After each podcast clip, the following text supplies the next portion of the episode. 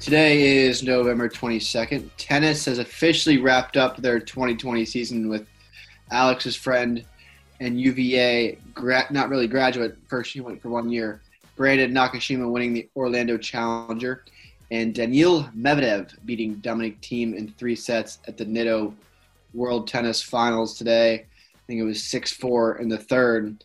Hell of a job and big tip of the cap to the ATP and WTA on finishing the season safely and successfully. Hopefully, next year we'll have the return of tennis fans in stadiums, but that is definitely a wait and see matter. Another big topic in the last few days has been the NBA free agency and the big time moves some teams have already made, including the Los Angeles Lakers. NBA always stays relevant because the free agency market is dominating the news with many Woj bombs and Bobby Marks. But Alex, let's start by getting into our MVP of the 2020 tennis season. Your thoughts about the year-end World Tennis Finals. Before we get into that, Clark, I uh, just want to ask you how your day was. We uh, we let our listeners know when uh, when you win some bets. So uh, how how was your day today, Clark? Little rough. Today's been rough. I uh, I had twenty dollars for Kevin Kisner at plus three thirty, not three thirty, actually three thousand three hundred thirty um, 3,300. And he had a putt, about an eight foot putt to win the tournament in the first playoff uh, and lost. And then, uh, you know, the rest of the day has gone downhill. Doesn't look like Kansas City is covering their first half spread. So that's another minus of the day. And if Kansas City can't cover the minus seven, then um, we're down some more money. So I'm looking forward to college basketball season on Wednesday. and hopefully, uh, you know, Monday everything changes, negativity into positivity. But uh, we're looking on the bright side right now. When's your payout? Tuesday morning, but uh, I already paid out my bookie today. there you go. That's smart. That's smart. You didn't want to do a little last ditch effort, a little last ditch parlay. No, I had to get uh, more money. You know, I paid him out, and then he, he gave me my credit back. So yeah, you gotta love the free play. Yep. So uh, payout again is still Tuesday, but hopefully he will pay me. So uh, we will wait and see with this Kansas City game. That's for sure. Okay. Well, anyway, let's get into it. Um, kids, if you guys are watching, there's there's protein in here. Um, my my season MVP, I think, might be. Okay, I'm gonna go two. I'm gonna go like best player, and then I'm going to go. I don't want to say most improved, but uh, let's just leave it under that category. So the best player I feel for sure is uh, Novak. Just what he did this year was um, another amazing year. He balled out the whole year, and he was very, very dominant. Even though he had some blunders, uh, you know, of course, in the U.S. Open that didn't look that good, it was still it was still a good year, and I think he was able to secure that. Uh, number one ranking to finish the year, so that's that's really good. Runner up would be Nadal but then most improved, or I guess you could even say dark horse from whatever perspective you're coming from for, um, I guess MVP or whatever is uh, Andre Rublev. He made the jump for the first time to uh, you know to top ten. So he climbed up eight, uh, I think eight spots to a new high ranking, um, which got him in the year-end tournament, which is you know the best eight players. So that was a huge accomplishment, and he also won five events this year. So I think that that guy uh, had an amazing season and took a big jump. Going to something that we're going to get into, I don't think that Rublev is going to be the next guy to win a major outside of the top three. Um, it's going to be interesting. For me, I really do think, uh, you know, Zverev's time is calling. It's almost like an Andy Murray situation where Murray went to so many Grand Slam finals before he actually won. And Zverev doesn't have um, many Grand Slam finals, if any, um, under his resume, but one. So exactly, not a lot, but he's he's knocking, and I think he's next, if not Tsitsipas. I think in terms of my MVP this year, it has to be Dominic Thiem.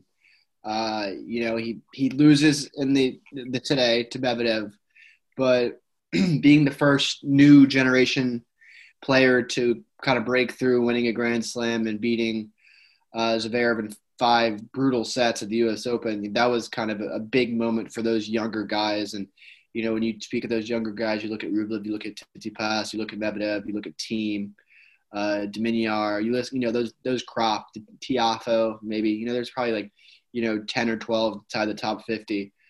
But uh, Thiem definitely, you know, caught my eye. His record against Federer the last few years has been pretty good, but you know, beating Nadal, beating Djokovic the last few matches, he's got a great record and and he's kind of consistent on every surface. Um, you know, Djokovic and Nadal.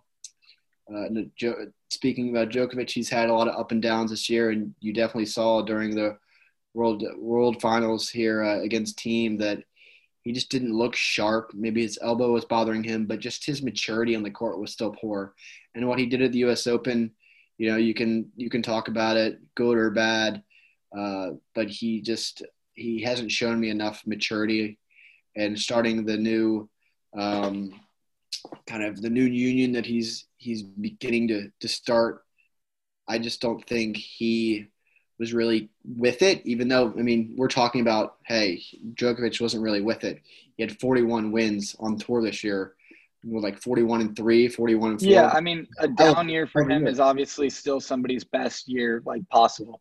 My only argument is like the thing with the US Open, whatever, like, if he doesn't um, have that happen, which he did to himself, like he's going to win the U.S. Open, pretty much guaranteed. We we would say, I think he was it's what you define MVP as. So if it's like best season, um, you know, most wins, whatever, or best player, I think consistently he was the best player. Um, and he's just judged to a high standard. That's why you could say somebody like Thiem, but Thiem Thiem put it together for that tournament. But I think for me, what clinched it for Djokovic was just securing that year-end ranking because, you know, whoever's number one is the best player in the world. That's that's kind of how it goes. I think the biggest person that should be most upset this year should be Nadal.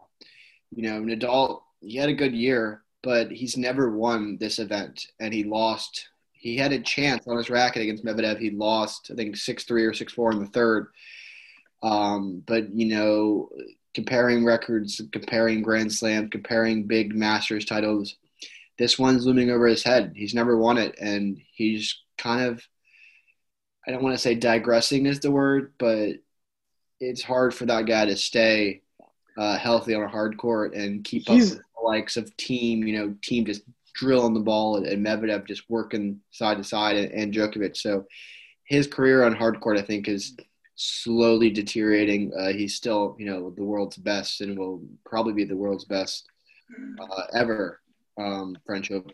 French Open. So, I mean, the hard court season for Nadal, he, he he's definitely not looking forward to it next year. I mean, people have been saying that since 2006, though, that he's bad on hard courts. And like, yeah, it's not his best surface, but he's still achieved great heights on hard courts. I just think, I mean, indoor fast hard courts are not like catered to his style. Like, it just is not. It's not for him. You know, these other guys that are more used to playing indoors, grew up playing indoors. It's like it's definitely benefits them. So I do think it's almost a little bit unfair. I guess it is like just the standard because it's always been that way, except for maybe Houston but the year-end championship is has always pretty much been indoors. Before Houston, I believe it was in Germany, um, and then we had Shanghai as well. So it's just not a good place for him. He's never won Paris either. Um, so that's what it is. I want to know. I thought Medvedev was a little bit disappointing because after what he did last year, and I know he just won the year-end final, so he kind of like definitely salvaged it, and just that's an amazing result. He, you know, made history, I think, because He's the first person ever to beat the number one, two, and three consecutively in the year-end championship. So shout outs to him. He's definitely like he's one of my favorite players too because he's just like a straight up crackhead. I love him. But um, Medvedev though, like he didn't have the year we thought he was going to have. I think in terms of the next crop, uh, you know, look at the big three: Nadal, Djokovic, and Federer. I think Medvedev is going to be the one that wins the next Grand Slam.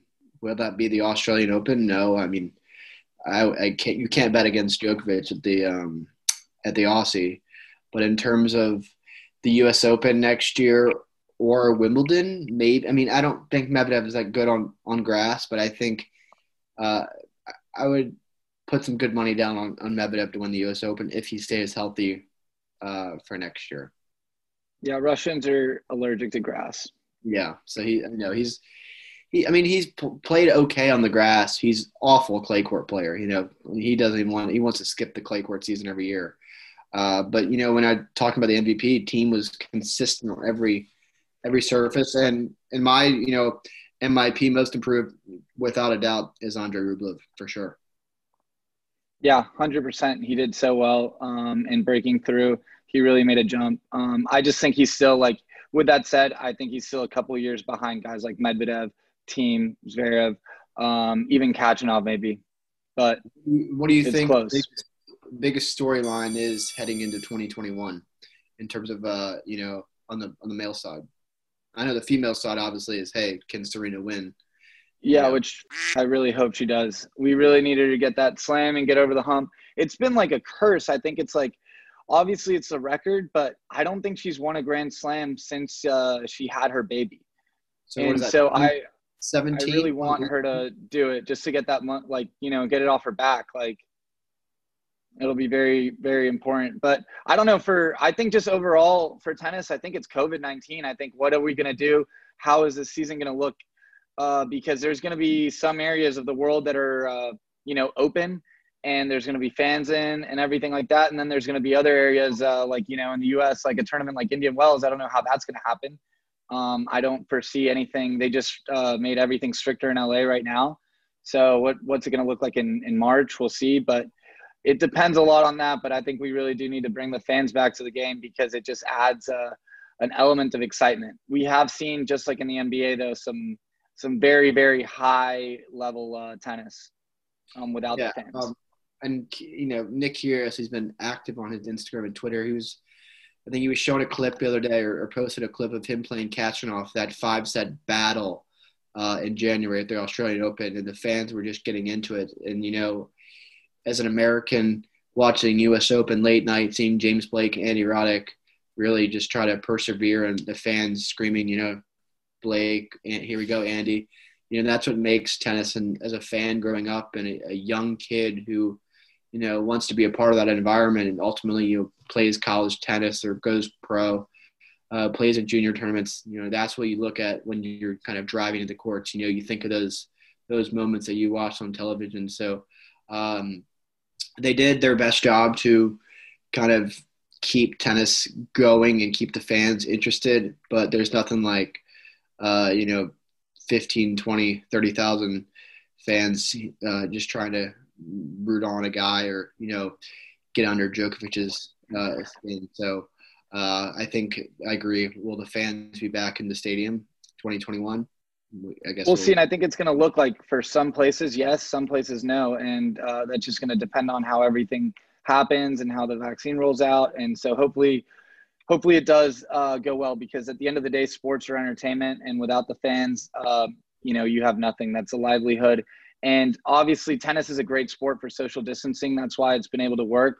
Um, outside of the NBA and the UFC, I would argue that tennis has been the other sport that's done a phenomenal job with uh, being able to like keep their seasons going. Um, so I just think though also the fans just create a different environment as far as like pressure goes because it's not like fans are necessarily rooting for a team to win. It's different. Like you could be playing a match and one day the crowd's with you and one day it's against you. Um, you know, because we play an individual sport, but it's still creates a different type of atmosphere. And then there's like a playfulness aspect to it, uh, which I think that you do see in tennis a lot. Uh, you know, with Kyrgios asking a fan where to serve the ball before and before the point and stuff like that. So when tennis uh, when that returns to tennis, I think it will be good, and I think it'll also give uh, hopefully people will have a new appreciation for it too when um, they can when they come back and not taking it for granted anymore. Yeah, that's a wait and see matter. Um, I think everything kicks off again. They're they're pretty much uh, resting for the next four or five weeks, and then the ATP Cup is supposed to start the first week of January. So that was you know exciting tournament last year, but heading into the NBA, uh, doesn't look like these NBA owners have really been affected by COVID 19 with the numbers that they're putting out and some of these guys that they're making. I think the biggest alarm in terms of money is Gordon Hayward signing a four year, $120 million contract with the Charlotte Hornets, signing with LaMelo Ball. So that's going to be an interesting duo, Hayward and LaMelo Ball, and, you know, PJ Washington. Miles Bridges, a bunch of those young guys, Cody Zeller. So that will be an interesting dynamic. But I think the the team that got pretty damn good in the last three days has been the Los Angeles Lakers signing Montrezl Harrell, Dennis Schroeder, Wesley Matthews, and then as of an hour ago, signing Marc Gasol. And it looks like Jordan Bell and Alfonzo McKinnie will come along. So we'll see if the Lakers sign anyone else. I think they have three um, three spots, veteran minimums, and uh, they're definitely the team to uh, to beat still. Yeah, I mean, the only thing more exciting than the NBA season is NBA free agency. It's literally like the most fun. It's like the NBA is so cool because it's literally like a soap opera. All the drama, everything, it just creates so much excitement. And like Rob Pelinka might be league MVP next year. He the job he's done is phenomenal. Like you bringing up some of the stuff like wow, Gordon got paid um, which is crazy. I mean, he's a good player, and I'm happy for him. But I don't know if at this stage in his career, after all the injuries, he's worth that amount of money. But I think now he could be because uh, you know he can maybe be that uh, focal point again because uh, you know he's not sharing with uh, the emergence of like you know Tatum or like Jaylen Brown or something like that. So that'll be interesting to see. Lamelo, I think he's going to be good. I think he's going to be better than Lonzo. Those matchups are going to be super super entertaining. Um, but Michael Jordan has time and time proved again that he is not um, the owner that he was as a player. He is taking two different routes. His post uh, playing career has not been as successful when it comes to uh, being a GM and owner. But yeah, I mean, the Lakers, like, I'm just going to go through some of my favorite free agency moves real quick. Um, number one, Rajon Rondo. Rondo did not re sign, which is fine, but I think the Clippers were offering him a little bag. Um, and he did not go to them, which thank God that that had me sweating a little bit. So he went to Atlanta, stayed loyal. Like honestly, that's another uh, that's his last contribution to the Lakers. That's just one more assist he made. Um, then after that, oh, Marc Gasol signed to the Lakers. That's a great big man. Um, I think replacing Dwight Howard uh, because he's just he's just a great, intelligent player, and it's also cool that he's like on the same team that his brother won championships with. There's a family tie there. Um, Dennis Schroeder's amazing. He's so good. He's very underrated in this league. So he's going to be huge. Um, and he's also going to be able to take some of the weight off of LeBron and AD as they probably sit out a little bit at the beginning of the season um, because he can get his. And also the pick and rolls are crazy with that guy. I um,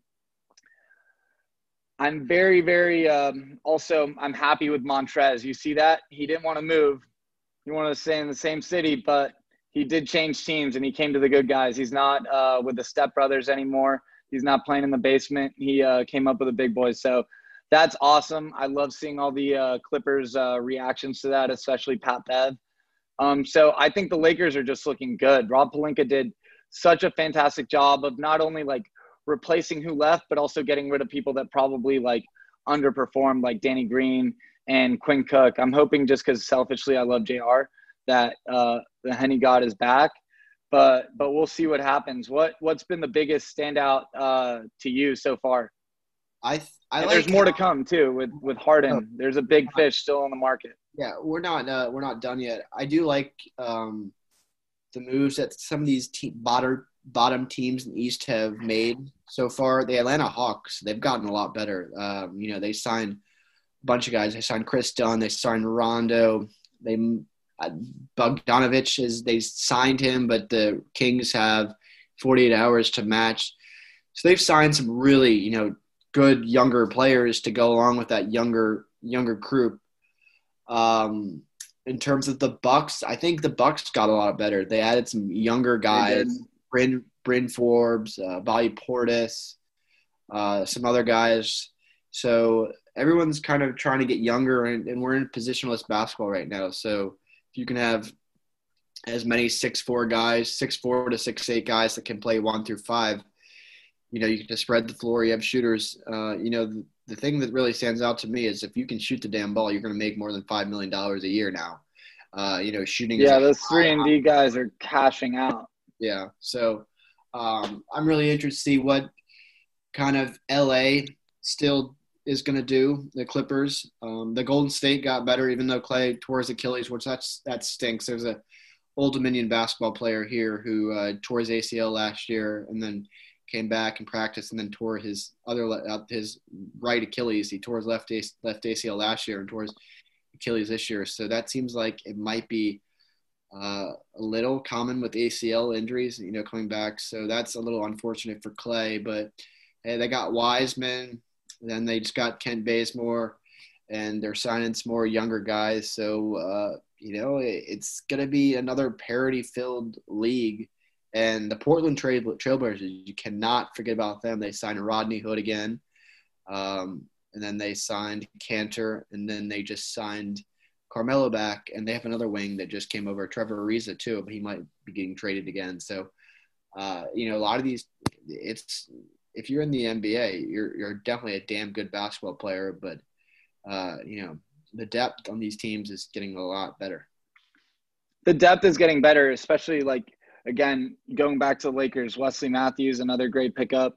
It's going to be interesting because now I honestly think like it's not even last last year. I felt like it was neck and neck Clippers Lakers, but now um, I really don't know if there's a clear number two. You could maybe say it's the Clippers. I think they still have some moves and some tricks under their sleeves, but watch out for Denver for sure because they definitely proved themselves last year and proved that they're a major threat and they're coming.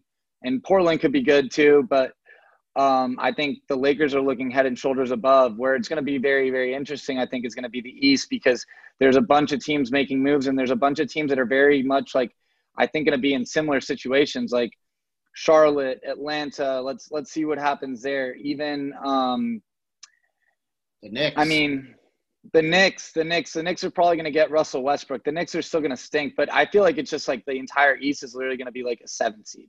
That's what it feels like. I'm. There's just going to be a lot of parity. The Miami Heat lost. Uh, they lost Jae Crowder, but they kept. Uh, they kept Goran, which was huge. So it's going to be. That's going to be very very fun to watch just because of because of the parity. And hey, where is you know Demarcus Cousins going to go? You know, you don't know. Um, he hasn't been signed yet. I do think the teams that I'm really interested to see what's going to happen over the next few days being like a Yankees and Giants fan, being a New York kind of guy, you know, you always have a soft spot, soft spot for the Knicks, and you know, I've been a LeBron fan and watched him. I want to get uh, the Knicks being relevant is again is good for basketball. You know, Obi Toppin, let's see what he can do with RJ. They just signed Austin Rivers. They signed Nerlens Noel. Um, they're going to be getting better, but to me, it's they're going to be better. What happens in Houston? They just signed a great big, probably the best big they've had uh, and Christian Wood, who's an all star. I think he's an all star big. He was in Detroit, kind of under, wasn't really in the limelight because Detroit's a small market team with Blake Griffin. Everyone looks at Blake Griffin. He's a damn good big. You have Westbrook and Harden. What's going to happen? Hey, you got PJ Tucker. You have Westbrook. You have Harden. You have, um, uh, well, Danuel House right now is a free agent. But you have a good team, new coach. But hey, they're going to do a pick and roll, a bunch of pick and roll stuff, and Wood and Harden. I don't know. Houston's going to be trash. Harden's gone. Harden yeah. has made it very clear he's going to get traded, and if he doesn't get traded, I bet he's going to sit. He's like made it known that he doesn't want to stay there. Um, he's pushing for Brooklyn, which will be very, very crazy. One ball and Russell Westbrook, or what am I saying? Sorry, Kyrie Irving, Kevin Durant, and James Harden. I know what's so crazy about that? That team. I don't think Brooklyn would be good with three ball. No, it wouldn't be good. And also, like Kyrie would definitely become like the third option because there's no way that like Harden's going to be the third option. He's definitely like one of the top three, four players in the league. So, and we got to see what Kevin Durant looks like, what he's going to be like after the return. So it's just going to be as just like a chemistry thing. Going to be interesting to watch, especially. And we talk about drama in the NBA. You know, Kyrie uh, has definitely like been uh, definitely a proponent of drama and stuff like that. So we'll see, but it's going to be super, super dope to uh, watch both of those guys uh, back playing in the NBA. And I, I just think the East just has parity. Another, another cool team, I guess, on the West, um, looking to make a move is going to be the Pelicans. And we're going to get a, and we're going to get a whole season of Zion, hopefully, if he can stay healthy. And um, you know, then those matchups between the Ball brothers, which is going to be very, very cool to watch. Yeah, no, I do think every team that got better. Um, I I can't really just think of a team like a team that's gonna be awful this year. You know, I don't. I think teams got better. There's me more kind of parity. We we're using the word in terms of those you know eight to twelve seeds uh, that are going. There's to be a fight for the playoffs. It looks like to me a 70 game season, which is actually going to start in a month. So I think training camp's going to start in about a week, which is going to be crazy. Three weeks of training camp. I don't think some of the big stars like you know LeBron or I don't think LeBron's going to play the first few games. He's going to take it easy and try to rest, get his legs under him.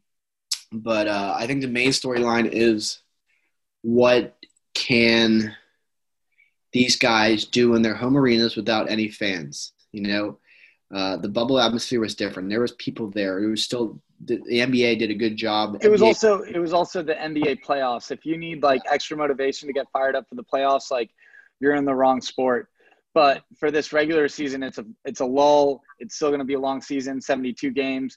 A lot of people feed off of the fans uh, to get them through that. Um, so I agree with you. It's going to be interesting to see how they do it. But um, I think look for some of the teams though, like some of the good teams to probably not maybe win as many games instead of winning, you know, 60 games. Maybe they win like 48, 50 games, but then they really, really turn it on in the playoffs, which is also going to create even more parity and allow, um, you know, that battle for like six, seven, eight, make it even bigger uh, between those final, you know, the 12 teams or whatever, because – now now people are really fighting for it and that's what we want. We want uh, competitiveness. So it's going to be interesting. Right now moving forward like it's going to be dull. We'll still be talking about nba free agency as uh, it's transpiring but for now what we got and we'll get into the next uh, few weeks is uh, we have football to hold us over. Yeah and college football is starting to get interesting with the playoff uh, going to start in, in a few weeks. I think it's like three or four weeks left of the season so Will BYU get in? Will Cincinnati get in? Will Clemson get in? You know, so there's a lot of um, a lot of questions. And in terms of Thanksgiving, it's a sport holiday too because you have so many games on. You have football games on Thursday. You have college basketball games on Thursday. You have college football games on Thursday. I think Thursday through Sunday is such a great, um, you know, a, a great time for sports fans, and hopefully I'll be high, high up. You know, I'll be just in the green, cashing up big time. Really? Is there is there dispensaries out there? No, I'm turning turns of money. I'm and no, uh, no, I'm kidding. Uh, but I'm not going to. Uh, hopefully, not going to be paying my bookie again next week. So, uh, but you know, it's going to be a lot of good storylines, basketball, football, and uh, and tennis to come in the next few months. I know. I think it's good for you know tennis to take a a few weeks off because they've been going back and forth for for a pretty uh, pretty long time. And also just mentally draining, having to be isolated um, and having to quarantine pretty much every single tournament. So they they have a well earned break, and they're also getting a good off season in right now. So the quality of tennis should be very very good um, heading into the new year. So we look forward to that. Um, the NFL's been crazy. Um, it's been very very fun today. Another great day look, I mean, the Steelers are really rolling. That's been that's been very cool to watch, and I love Mike Tomlin. And uh, then it seems like Florida has a new a new Tim Tebow. So exciting stuff. I'm excited for uh, Thanksgiving. You know, that definitely is a sport holiday. That's uh, I feel like that's something that's just like American culture. If I was going to say it right there, it's like Thanksgiving is about watching. Uh, it's about watching football. And then also Christmas Day, we're gonna have uh, we're gonna have NBA on Christmas Day, which is always so much fun. Um, so we're we're happy about that, the way the season's playing out and when it's starting. So we'll see. You know, I'll be I'll be here on Thanksgiving. I'll be watching football, uh, maybe with four people because of those are the COVID rules. And um, Gavin Newsom will be watching with 16, 17. But you know, hopefully, hopefully these restrictions don't last, and uh, we could start watching some more games with our friends too. Yeah, um, you know, hopefully things start to wrap up, and you know, there's hopeful times to come uh, in the world, and we can get fans back in stadiums and arenas, and uh, you know enjoy that atmosphere that we once took for we still I think still to this day we take for granted. You, you know, watching games two years ago, whether they're football, basketball, tennis, you just see the the energy that fans bring. So um, we're we're praying for better times in terms of uh, you know health of American citizens and even across the world and hoping that uh, sports can continue to be a sense of relief and, and joy and happiness for, for fans that tune in and watch their favorite team. So thank you guys for listening. This is actually our first uh, Zoom podcast. So there are many more to come, and hopefully we can stay consistent with this. And this this one uh, displays and projects well. But thank you to Cracked Racquets,